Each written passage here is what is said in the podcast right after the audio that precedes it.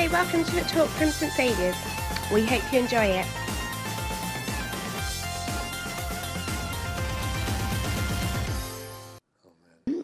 Over the uh, next few weeks, we're doing a series about the five purposes of church. Um, and Ron is going to come and speak to us t- tonight on fellowship. I think, is there a video? I don't think there is this week. No? There has been, but not this week. Uh, so far this day, I have been called, or someone said I look like a Bond villain. So, uh, I'm feeling obviously a little unsettled. Thanks for joining me in the front row, Pete. Appreciate that. I was thinking of moving the sofas out of the way in these chairs and just, you know, getting to you people. It's great to have you with us this evening. Uh, we are looking at five purposes of church, and I think just the bottom line to begin with when we live in community with those that are different than us, we show a little taste of heaven to those around us. So that's the bottom line that I want you to take away.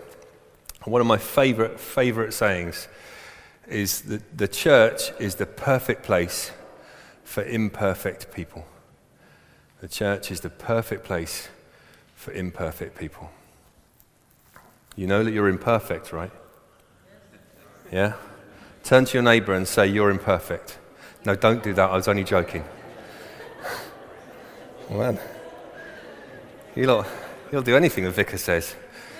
Uh, this evening, this evening, I'm going to be talking about the F word. Oh, look at that. the F word.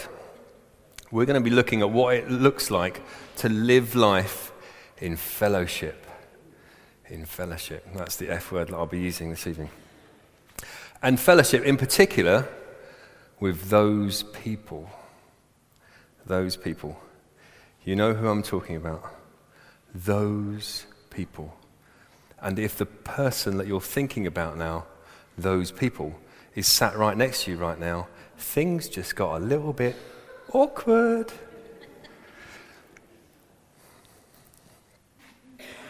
We have those kinds of people in our lives.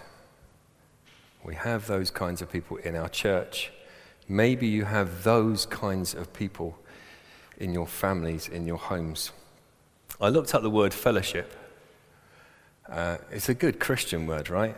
Mm, I don't know. There, maybe there's one or two societies outside of the body of Christianity that use the word fellowship. Fellowship, good Christian word. There you go. Companionship, companionability, sociability, comradeship, fraternization. You can read them all.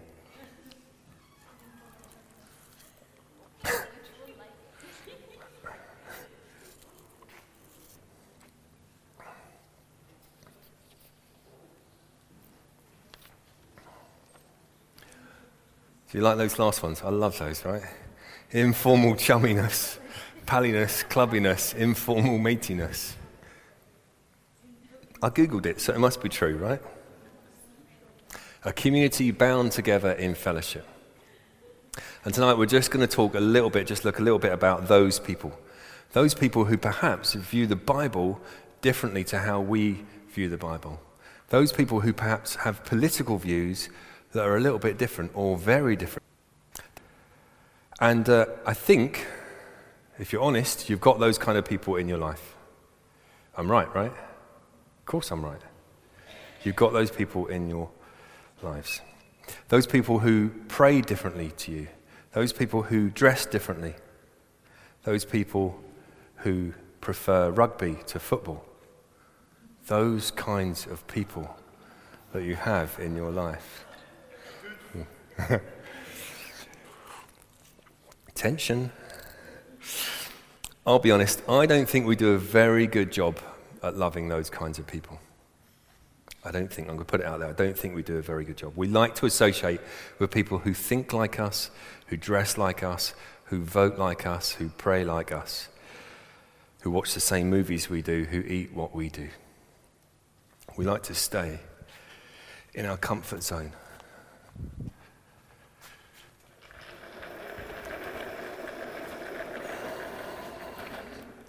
You're about to discover well, your lovely vicar got an F in art.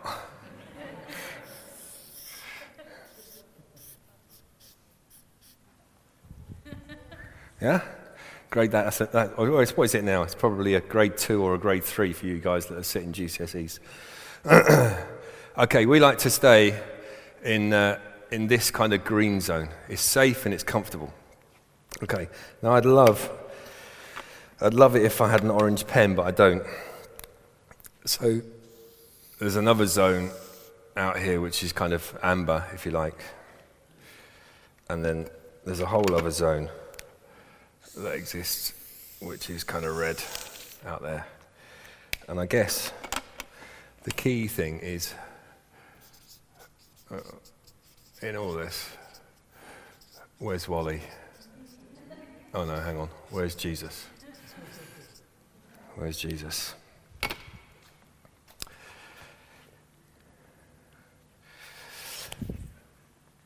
I think we love staying in this place. When we think about fellowship, think about how you are when you come to church. Think about the people that you sit with, the people that you mix with, maybe even outside of church. And we do love to stay in this zone here.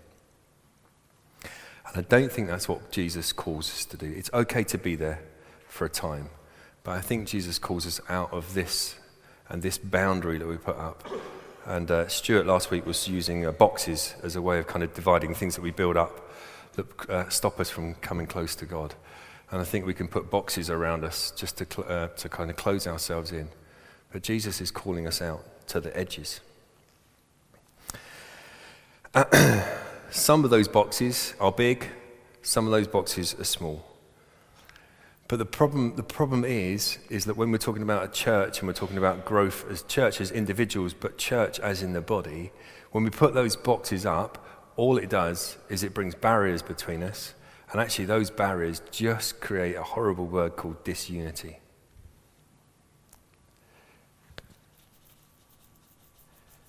And that, that's got to stop. That has to stop. That isn't Jesus' purpose for the church. Now, I don't know what it is that sets you off about those kinds of people, um, but I'm sure you can relate.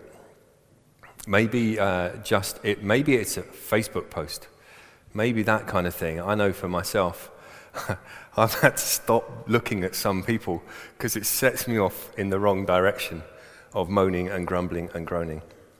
And maybe it's an, an, overheard conversation when you're at the watering hole in the office. I don't know what it is for you. Maybe it's in the, uh, in the playground as you're dropping the kids off. But there's something that gets underneath your skin about those kinds of people. And maybe you say something. Perhaps if you're really bold, you write some sort of anonymous comment about them.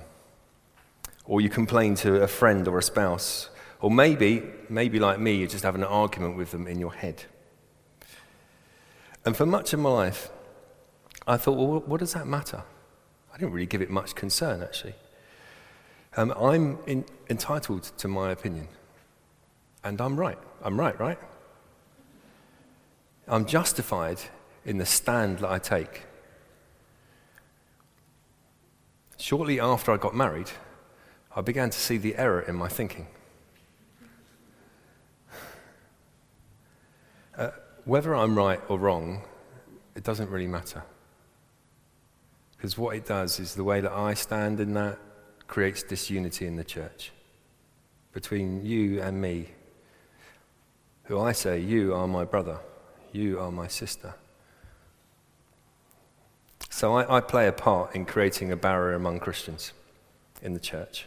And I'm guessing I'm not the only one here this evening who's experienced that, either on the side of being the one who was shut out or indeed the one who does the shutting out. Maybe you saw someone in church post something, some sort of political view, and the next time you crossed over the street and thought, I'm not going to engage with that person. Maybe you've said something to someone that you shouldn't have said, but rather than apologize, you've let it fester. Maybe you really screwed up and you've really hurt someone and you couldn't bring yourself to seek forgiveness. Maybe you didn't get the role in the team in the church that you really wanted. You know, us men, mankind, have had disagreements running all the way back to the beginning of creation.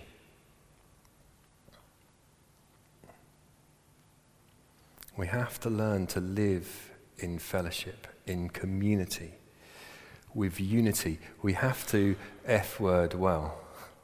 We have to fellowship well. A guy preached this morning, and he reminded us that the problem is not the person. The problem is not the person. It's actually not whether their views are different to us, political, theological, lifestyle. That's not the enemy. The enemy is the spiritual realms that come in and drop into our laps in this physical realm. See, those people, those people are not the enemy. Those people are not the enemy. We're going to look at a passage uh, today in the letter to the Ephesian church, and we're going to be told by God, by Paul in particular, never to close our circles. Uh, we're told to live in community, to fellowship with people that are different to us, and that is the truth. Uh, if you want to open up your Bibles, if you have one, flip open your phone, Ephesians 2:11. Ephesians 2:11. And the passage is an absolute high point in the letter. And if you can take the time, if you can take 20 minutes this week to have a read through the letter to the Ephesian church, you'll notice throughout the letter the theme of unity, fellowshipping well together, comes through over and over again. Check this out. Don't forget that you Gentiles used to be outsiders. Uh, you were called uncircumcised heathens by the Jews who were proud of their circumcision, even though it affected only their bodies and not their hearts. We're not going to be doing a practical this evening. In those days, you were living apart from Christ. You were excluded from citizenship among the people of Israel, and you did not know the covenant promises God had made to them. You lived in this world without God and without hope. By the time this book was written, this letter was written, we're moving on into the second generation of Christians uh, in other words, the, the first people that decided to follow Jesus right after he died and rose again had had kids. And now those kids were beginning to forget about why their parents were following Jesus. And Paul is reminding them that it wasn't long ago that they were without hope. These Gentiles, these non Jewish people, us, if you like.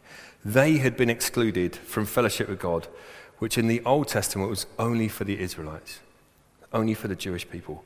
Paul is reminding them of their past, and we too need a weekly, a daily reminder of our past. At some point, you and I lived in this world without God, without hope. Maybe you're still living in a part of that world. We've all lived or are living to some degree or another in that story. Don't miss the next verse. Verse 13, but now you have been united with Jesus Christ. Once you were far away from God, but now you have been brought near to him through the blood of Christ.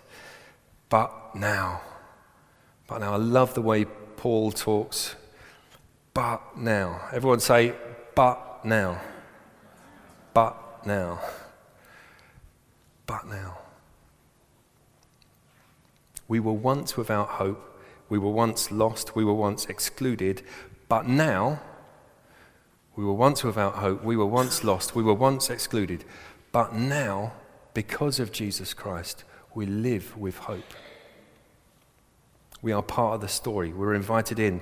You and I, because of Jesus, have fellowship with God. I'm not sure we have informal matiness with God, but we have fellowship with God. Here's what Paul is trying to get at. At one point in your life, you were without God. At one point, you were lost in your mistakes, in what the Bible might call sin. You had no hope. And once, once you were one of those people to God. You were one of those people to God. When Jesus enters the story, it all changes. He said you no longer have to be one of those people. You no longer have to be excluded from God. He says, I will take your place. And because of Jesus taking our place, we went from being far from God in a world without hope to being within touching distance. From Jesus saying, The kingdom of God is near, is at hand, has come. Paul is reminding us where we were and where we are. And sometimes we forget. Maybe you've forgotten this day. Maybe you're the sort of person that forgets Monday through to Saturday. And you get a good reminder, I pray, when you come to church. He carries on. Verse 14 For Christ himself has brought peace to us. He united Jews and Gentiles into one people when, in his own body on the cross, he broke down the wall of hostility that separated us. A wall of hostility that separated us. He did this by ending the system of law with its commandments and regulations. He made peace between Jews and Gentiles by creating in himself one new people from the two groups. Together as one body, Christ reconciled both groups to God by means of his death on the cross, and our hostility toward each other was put to death. His sacrifice on the cross goes a lot further than a get out of hell free card. I googled get out of free hell card. And kind of this is what comes up hundreds and hundreds of images like this.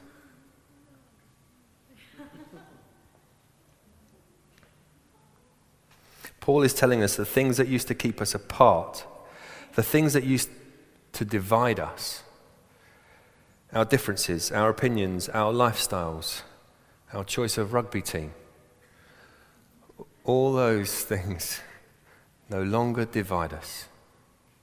They no longer divide us.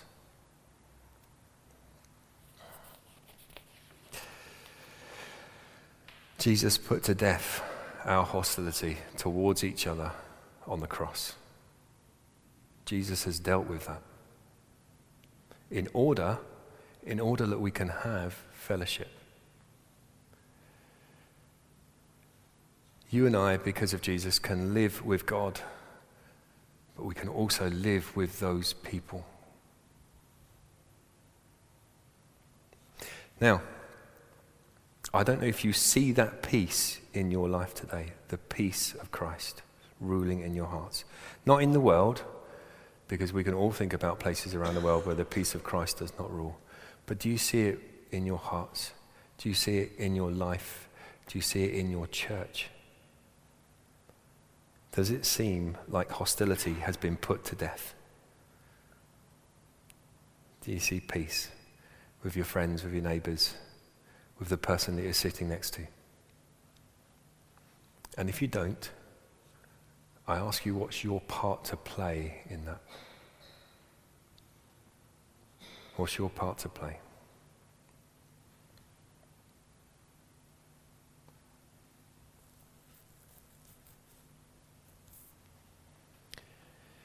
We're called to live in fellowship, in community, in unity. Paul finishes the section by saying this He brought this good news of peace to you Gentiles who were far away from him, and peace to the Jews who were near. Now all of us can come to the Father through the same Holy Spirit because of what Christ has done for us. And that's the good news. That's what we're supposed to be showing the world, our community, the people who come to this church. Not just with our words, but how we live. The message of the gospel that is for everyone, not just the people who look like you, who vote like you, who dress like you, who think like you, who have the same theolo- theological values as you, who raise their hands in worship like you do. Everyone. Everyone. Jesus' sacrifice means that we don't have to suffer and that we can live in community with God and with each other right now. And uh, that's the good news. It has to be good news. And that's why this church exists. And it's why one of our key values is that of community. It's why we do what we do during the week. It's why there were however many men hanging out here together on Tuesday just gone. It's why there were 70 people at church on Sunday after our service having lunch together, enjoying each other's companionship. It's why there are up to 150 people having lunch with us on a Wednesday in our community lunch. It's why we're doing with all, what we're doing with all the people that are going through our community recovery program. It's why we're spending so much time investing in the people who are suffering from food poverty who come in through our food bank. When we live in community with those that are different than us, we show a little taste of heaven to those around us. It's the bottom line. And God has made it very clear who's in. Who's in? Who's in? Jim? Everyone. That's exactly the word I had written down. Everyone. God has made it very easy for us to understand who He loves. Who does He love? Who's excluded from God's love? No one. Not those people. Jesus is for all people. That person that you cannot stand, the person whose views just get under your skin, that person is someone who Jesus died for. That person is someone Jesus said, I love you and I want you to be in. To finish, three things uh, in ways in which I think you could apply this if you want to, if the Holy Spirit speaks to you in a different way uh, to apply it to your lives, great. But I think it's always important that, you know, you come away from this at some way in, in which it can change the way that you spend the rest of your week. Yeah? Because this, what happens in here, this is for that. This is to enable you to be better followers of Jesus out there. I can see a few other people who have been to New Wine laughing because there's a guy at New Wine who said, This is for that. Did you watch the DVD? There's nothing new under the sun. First of all, expand your circle. Expand your circle. I challenge you to find people who are different than you and hang out with them. Invite them for a cup of tea, invite them for lunch. Stay on a Sunday when we're doing lunch together and sit next to someone different. Speak to somebody different after this service. I understand, I understand the need to be with people who are like you. These are my friends. I like spending time with them. Those of you who are not under 30, this is one direction. Expand your circle. Expand your circle. Number two, where there's been conflict, seek reconciliation. You know, we're not good at conflict, and conflict is a good thing. Where there's been conflict, seek resolution.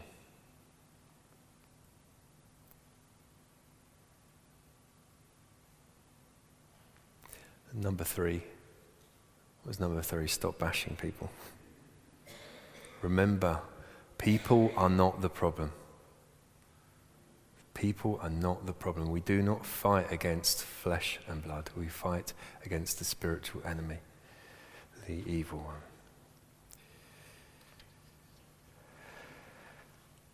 Every day, every day, people are looking at you. Every day, people are making a judgment about whether this Jesus guy is worth following. Does following Jesus have an impact on your life? Does it make you any different? Do you stand out from the, your neighbor, from the person next to you? I had a great chat with um, a young girl and her cousin who had come today. And uh, uh, she said she was seeking, and he said, I'm an atheist. I said, You're welcome here. I said, I hope and I pray that something of what we've seen, what you've seen, what you've heard today, will give you a glimpse of how much God loves you. So many people are hungry. There's a spiritual hunger out there that we haven't experienced for years. And people are looking at you to see whether this makes any difference.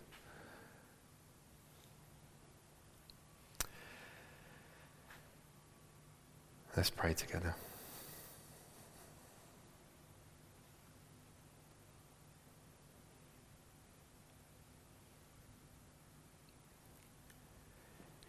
Maybe you just ask God to uh, increase the capacity of your heart to be able to love people, those people who are different from you.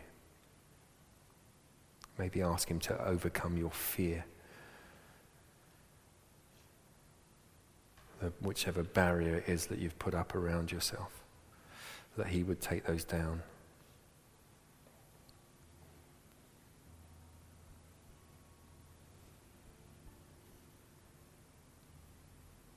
I ask Him to impress upon your heart the scripture that says, By this all people will know that you are my disciples if you love one another.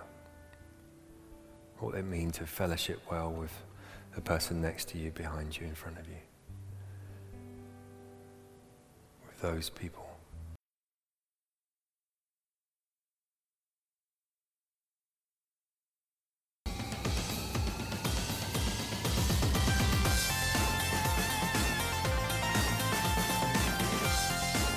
For more information about St Saviour's, visit our website at www.stsavioursunbury.org.uk.